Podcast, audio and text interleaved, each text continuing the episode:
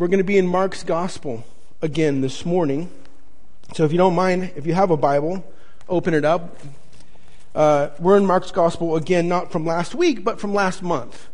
That's when I was here. So I don't know what all you guys have been listening to, but um, I'm happy to be in Mark's Gospel again. We're going to be uh, in chapter 4, verses 21 through 34.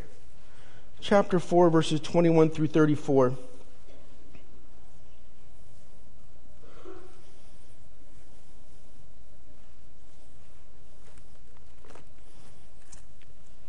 Starting with a lamp under the basket. Um, these are the very words of Jesus. Hear the word of the Lord. And he said to them, A lamp is a lamp brought in to be put under a basket or under a bed, and not on a stand. For nothing is hidden except to be made manifest, nor is anything secret except to come to light. If anyone has, has ears to hear, let him hear. And he said to them, Pay attention to what you hear. With the measure that you use it, it will be measured to you, and still more will be added to you. For those, um, for to those who has, more will be given, and from the one who has not, even what he has will be taken away. And he said, The kingdom of God, as if uh, a man should scatter seed on the ground, he sleeps and he rises night and day, and the seed sprouts and grows. He knows not how the earth produces it itself, first the blade, then the ear, and then the full grain in the ear. But when the grain is ripe, at once he puts in the sickle because a harvest has come. And he said, With what can we compare the kingdom of God? Or what parable shall we use for it? It is like a grain of mustard seed, which when is sown on the ground is the smallest of all of the seeds on the earth, yet when it is sown, it grows up, becomes larger than all of the garden plants, puts out large branches so that the birds of the air can come and make nests in its shade. With many, much, with many such parables he spoke the word to them, as they were able to hear it. He did not speak to them without a parable, but privately to his own disciples he explained everything. That is the word of the Lord. Will you guys pray with me? Oh, Father God, we just um, are grateful to be able to come and gather together this morning as the church. Um, we just acknowledge not just us here, but the church all over the world this morning as they gather to proclaim the good news, to proclaim uh, what you have done, to take a bunch of rebels and make us into your kids. That you're, you are actively, even right now, rescuing the world one person at a time and that we might in some way be able to to partner with you lord in the work that you're doing is is so incredibly gracious and kind of you lord. We're good we're so glad lord that you are the one who always does what is good and right and true. That you are holy and perfect and just and that you are powerful but you are full of compassion and you're merciful we ask as we, we open your word this morning, Lord, that we would be taught by your Holy Spirit, that you would take these very words breathed out by you, and that you would speak to every one of our hearts, Lord, that we would be taught by God this morning. We pray this in Jesus' name. Amen. Amen. Amen. Amen. All right. So um, we're in Mark's gospel, as I said. Uh, we were in. Uh, Mark's gospel last time we were here, and I mentioned, I made mention that in Mark's gospel, um, it's about the Son of God. So it's about encountering the real Jesus. So I would ask the question where can you encounter the real Jesus? I think it's a good question. There's a lot of different places where you may hear about Jesus um, one of the girls at, at, uh, at, Grace Kitchen, she said, Oh, I was watching a very interesting documentary on um, the Discovery Channel uh, with Morgan Freeman talking about God. And, and, and I thought, well, Morgan Freeman is an actor, right? He pretends to be other people for a living, um, probably not a great theologian. I think if you're, if you're listening to hear or to find the real Jesus, you're probably not going to find him on TV. Uh, I think where you will find and encounter the real Jesus is in the scriptures, right? It's in the Gospels. Uh, potentially, every other place could be misleading. But if you're here in the God's Word, you have the opportunity to actually meet God. And that's why we're here this morning. And that's also why Jesus says, be careful about what you hear. So, my point is this uh, I hope that we encounter the real Jesus this morning as we look at this gospel. One author uh, in a commentary said this um, about everything up to chapter 4 of the Gospel of Mark. He said, To uh, get anywhere near the action of the gospel is to be fascinated and challenged by it. To get anywhere near the action of this gospel is to be drawn in, to be fascinated by it, and then to be challenged by it. We need to be, we have to be challenged by Jesus. Okay, so often in our culture, um, we can maybe hear the words of Jesus. Oftentimes, the words of Jesus are difficult words. And it is as if we have the red pen in our hand and we can just begin to omit the things where Jesus is pressing on us. And we just begin to like circle them or line them through. And um, anything that would uh, challenge us or might uh, become inconvenient to our way of, of life. We just kind of want to remove those things. But if you do that and you begin to omit the words of Jesus here and there, well, then you end up not following Jesus, but just a glorified version of yourself. Right? And then you end up with a Jesus who no longer is actually challenging you.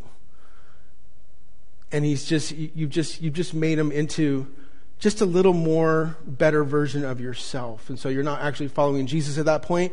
You're following a little better version of yourself. So we come to Jesus, the real Jesus. We meet him here in the Gospels.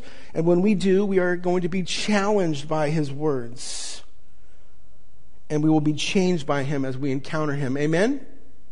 Amen. Okay. So, what we're looking at today is a bit of a paradox. Um, the words of Jesus are intended to be clear, but as we look at what he's saying here, oftentimes it doesn't seem that clear at first, and we can kind of walk away scratching our heads, maybe wondering, what is it exactly Jesus is saying to us here? So, go ahead and turn your attention, starting in verse 21. Jesus is referring to himself as a lamp. Jesus is referring to himself as a lamp. He says, Is a lamp brought in to be put under a basket or under a bed and not on a stand? For nothing is hidden except to be made manifest, nor is anything secret except to come into the light. So Jesus here is playing a little game of hide and seek with us. Okay? One hand, Jesus is saying, I'm like a lamp.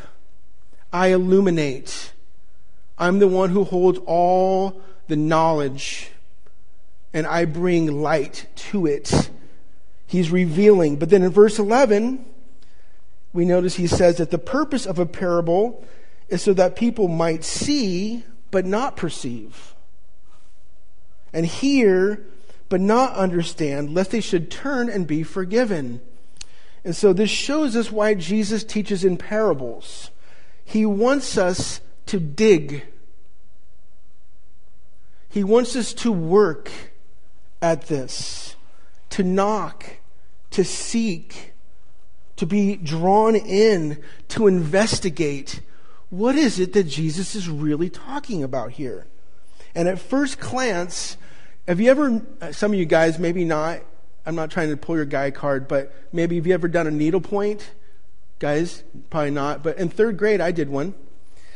And it was Mrs. Church's, Mrs. Church was her name, third grade. And they gave us all a needlepoint to do. And it was a Christmas tree. And there's a painted Christmas tree on there, and it's just kind of like color by number, but you're using yarn and you're going through. And so a parable is like the back of a needlepoint. It's just a big mess of knots. And it's only when you turn it around that you see it clearly. And that's kind of what's going up here, uh, with going on here with this. Uh, if Jesus just came and he summed up the kingdom of God in a sentence, you would miss it. Easy come, like easy go. So he's wanting us to be invited in to the story. So when you see a parable, think of that as an invitation that Jesus is saying, come a little closer. Come and study, come and look, come and dig. Find out what it is that I'm actually saying so that we would wrestle with it. And then he illuminates it to us. So back in chapter 1, Jesus first comes onto the scene in the Gospel of Mark, and he says that he's preaching the kingdom of God, repent and believe the gospel. And then after that, it's just Jesus on the move. And he's just healing from going from town to town. It's just Jesus on the move, as you notice in Mark. Everything's happening immediately as he just moves through the gospel. And that's the way it is until you come to this right here today, this teaching. And Jesus is teaching about the kingdom of God. And so we should ask the question what is the kingdom of God? It's interesting, isn't it? It's a little bit nebulous. It's a little bit kind of abstract. How do you sum it up in a sentence, the kingdom of, of God? It's not like I'm packing my bags and I'm going to go on a trip to the kingdom of God. It's not a place you can go to. The kingdom of God is, is like the, the times and the people and the places in which God is reigning on heaven as it is in earth. The kingdom of heaven is where God is, is breaking in to our reality. Like Christmas is a picture of the kingdom of heaven the incarnation, where the eternal living Word of God takes on flesh. He's incarnate. And then heaven, the kingdom of heaven literally breaks in as Jesus comes on the scene. So, how do you sum all that up in a sentence? Well, it's a really good question because it's a question that Jesus asks in verse 30. If you want to take a look, he says, With what can we compare the kingdom of heaven? Or what parable shall we use for it? And then he proceeds to tell a story and invite you in to participate. He's inviting you in that we might dig and we might understand. And then in the end, it says this this is the way Jesus always taught. And then in verse 34, it says, He did not speak to them without a parable. But privately, to his own disciples, he explains everything. That is a significant statement. And who is the them? And I talked a little bit about it last month when I was here. There's this, the usual like characters of the gospel that are just always kind of there. And this them was talking about the crowds. Right? The crowds are always there. They're always around Jesus. They're always just kind of in the way. But the crowds are never digging. They're just always nameless, faceless people. You don't ever know who they are, these crowds of people. They're just always kind of there and around. And then there's always one person within that crowd who's going to leave the crowd. They're going to come and find Jesus. Usually they're going to fall on their face before him. And then they're going to have an encounter with Jesus and they're going to be changed he's going to tell them what they need, but Jesus is always going to give them far more than they thought that they were going to get. So that's who he's talking about them. These nameless, faceless people. To them, he only spoke in parables. But to his disciples in private, he explains everything. It's a personal relationship with Jesus Christ. The key is he explains everything to his disciples. The Greek word explains means untied. Like without Jesus, his idea of the kingdom is going to be all knotted up. But then he explains, or he unties it for them. He unties it for you. A personal relationship with Jesus is the key to understanding the Bible. Spending time with Him. You can't really have a relationship with someone that you never spend any time with. You can't really have a relationship with someone you don't ever really speak to very often. On top of that, without a relationship with Jesus, there is no understanding. This whole idea of the kingdom just becomes like the backside of a needlepoint, just a mess of knots. So, I can't make this perfectly, perfectly clear, but I'm going to try to unpack these three parables for us as best I can. So turn your attention to verse 24. If you would, Jesus says, pay attention. Scott, like this is when you were telling everybody, hey, listen to the words of these song. This song is very important. Just listen. That's what Jesus is saying here. Okay? He's going like this, church, look here. This is very, very important. I need you to really listen to me right now. Listen to the words of Jesus. Wrestle with what I'm saying. Literally, what he's saying is to the measure that you use this, it will be measured back to you.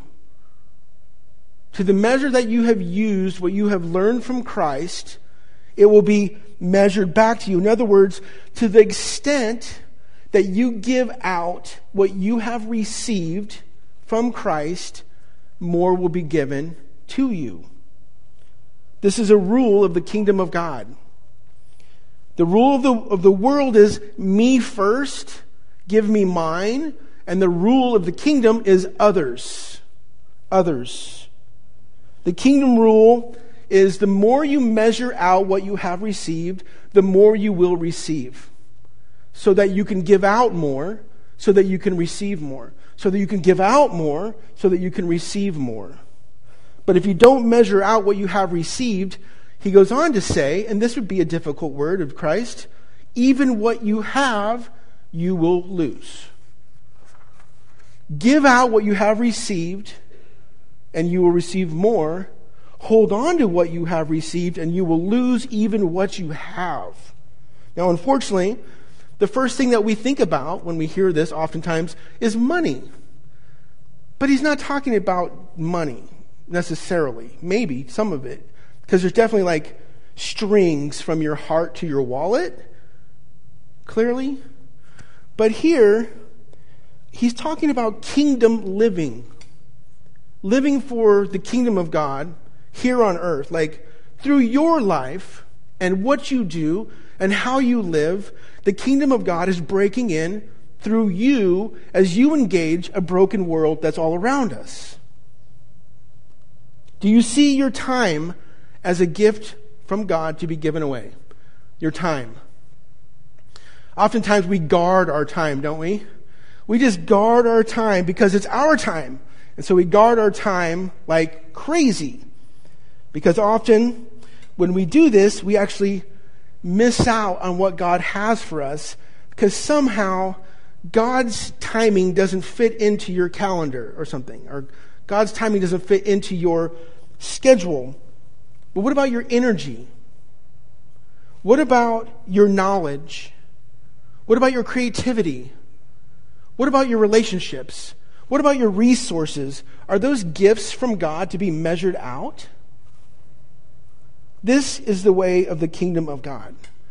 Give away what God has given to you, and He will give you more so that you can give it away, so that He can give you more, so that you can give it away, so that He can give you more. You scatter it, He says, like seeds. You're just going to throw it on the ground. You spend your life seeking personal fulfillment, you will never be fulfilled.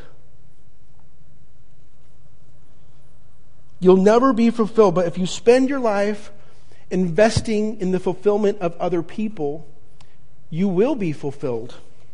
You will find fulfillment for yourself. This is a law of the kingdom of God.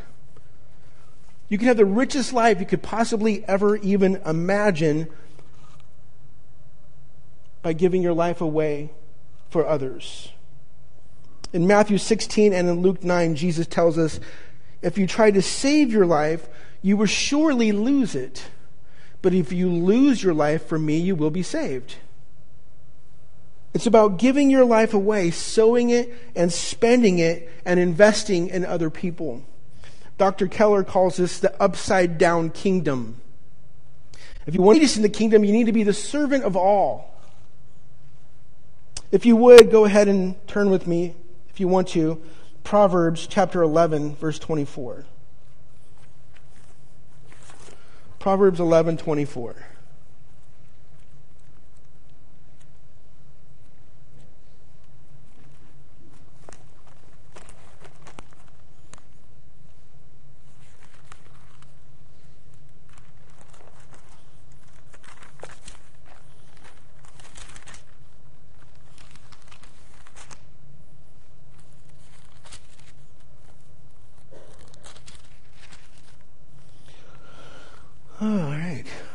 Proverbs 11:24 says, "One gives freely, yet grows all the richer."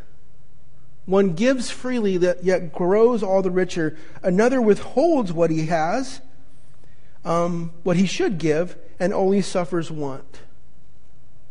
Whoever brings blessings will be enriched.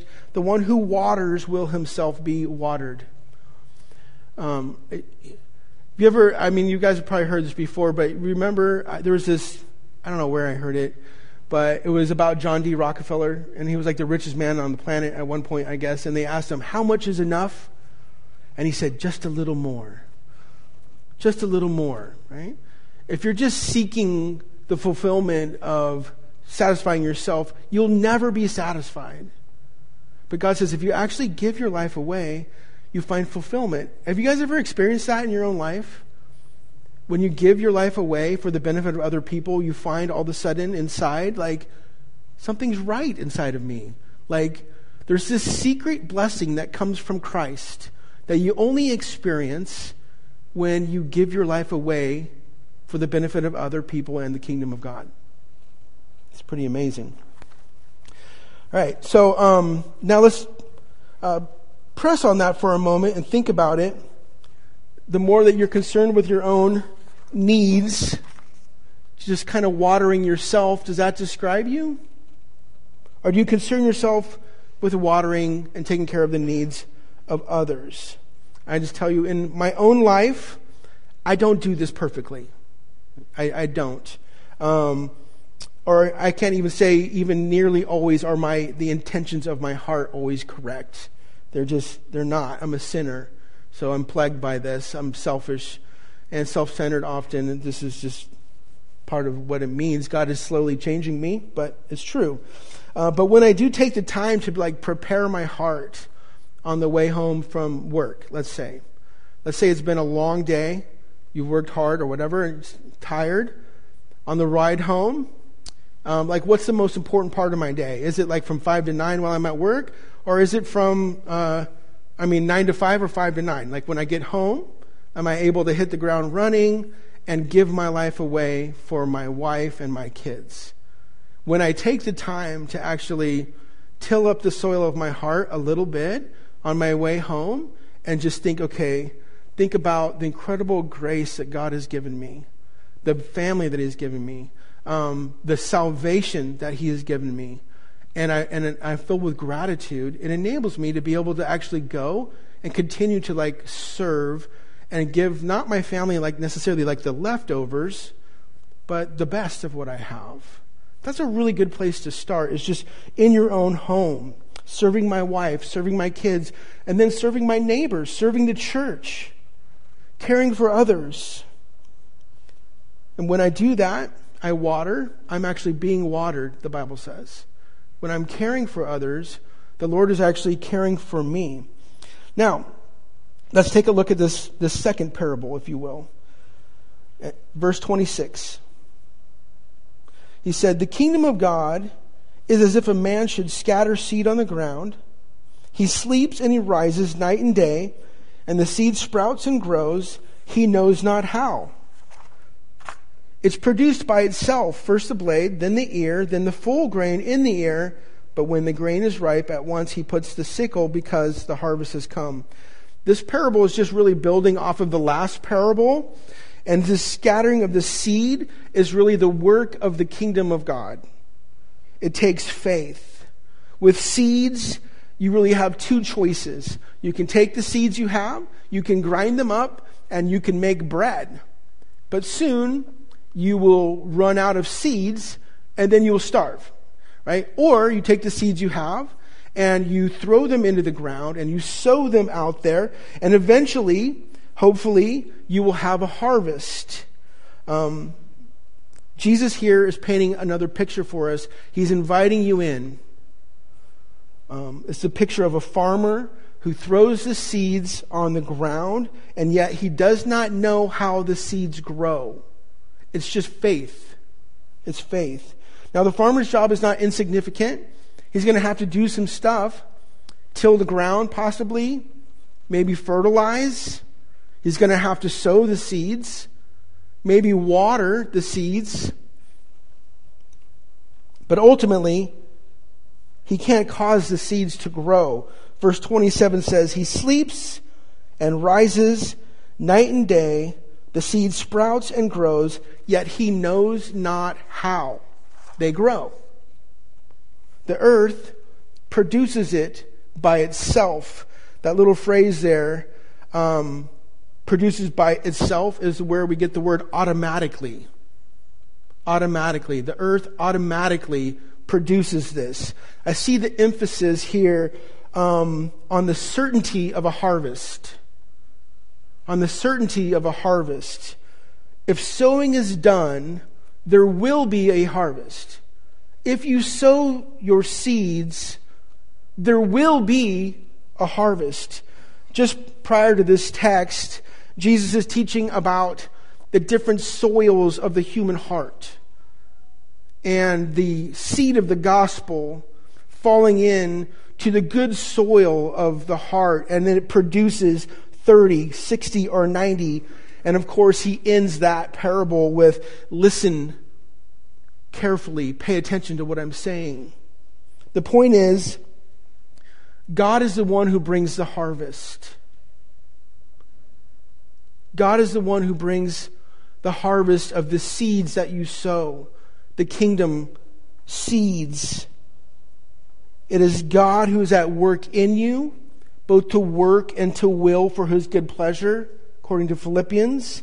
It is He that is faithful. If He began a good work in you to complete it, that there's a day coming soon where you're going to stand in front of Christ. Are you looking forward to that day? It's called the beatific vision, where you're going to stand and you're going to look into the eyes of Jesus. And in a moment, you're going to be changed and you're going to be like him.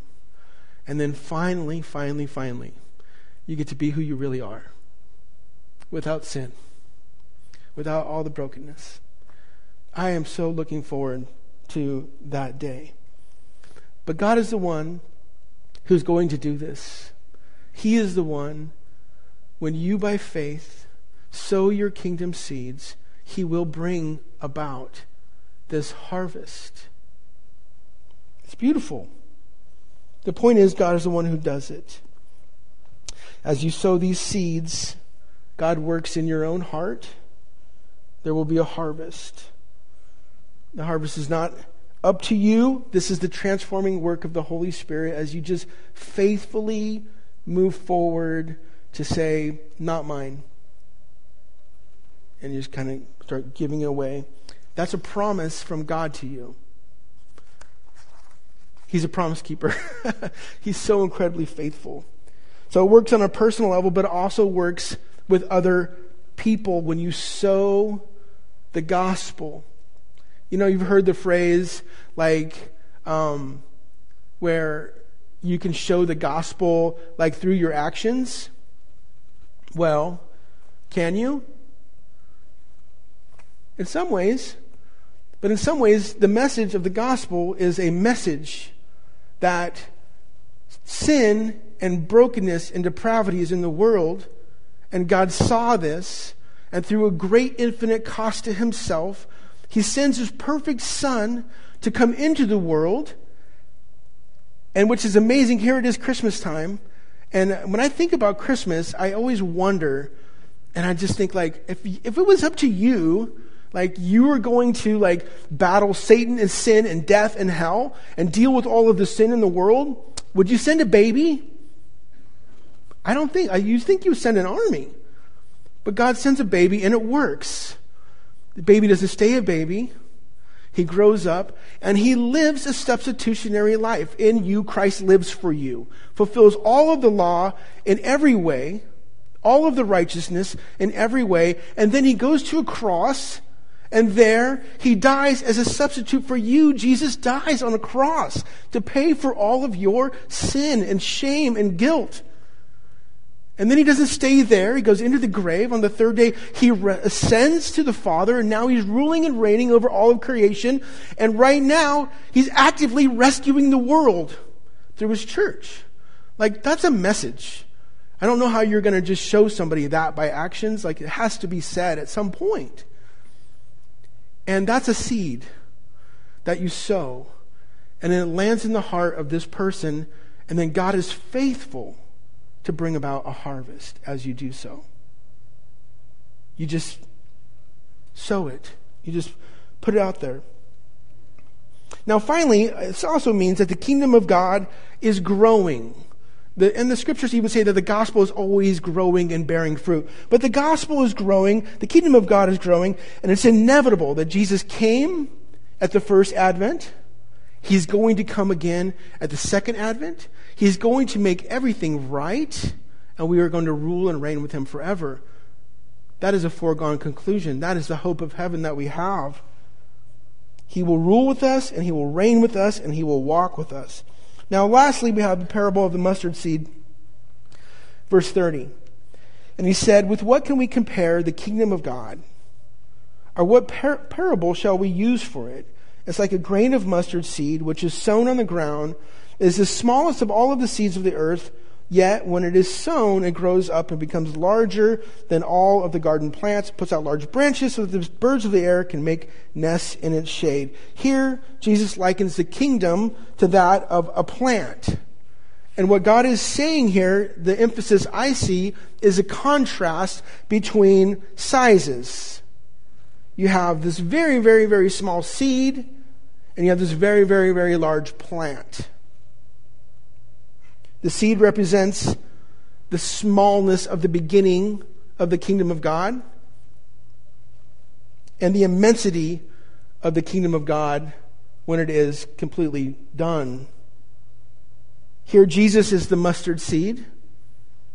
It starts through very small, one little baby, and then there's 12. Raised in obscurity, in this marginalized little town, Nazareth. He gets 12 guys around him. All 12 will eventually desert him. Doesn't really look like the beginning of a revolution at first, does it? But it was. And the surprise of the parable was what started so small has become so large. Now, in closing, I want to look at the last two verses because I felt this is the most, probably the most important. I just drill down for a moment.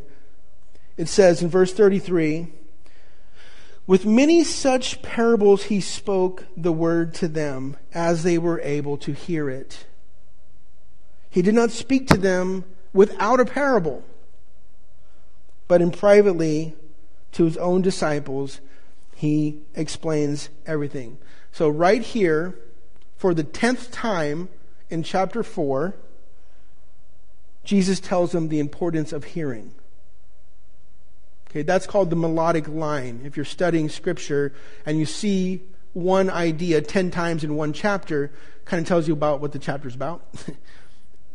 it's about hearing Jesus, like paying attention, listen very carefully to what the Lord is saying. He's speaking to them the word as they were able to hear. Parables both reveal and conceal a matter, and it's all depending on your ability to hear what Jesus is saying.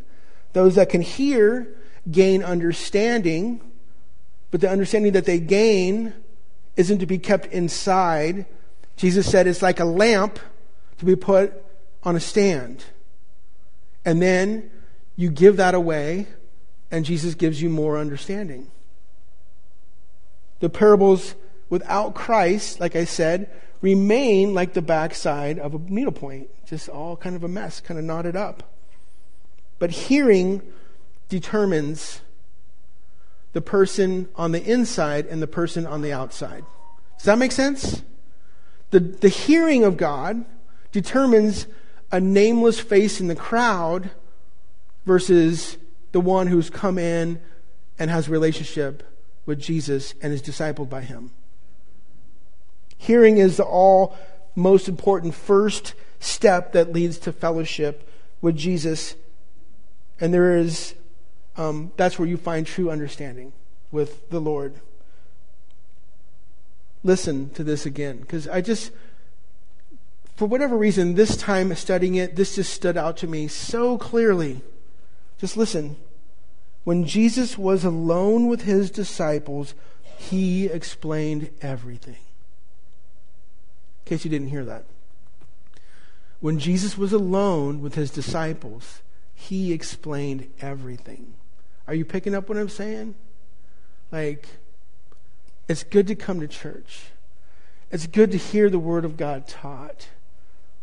But when you're alone with Jesus, He explains everything. Real fellowship with Jesus and real understanding of Jesus comes when you're in intimate relationship with Him. Amen?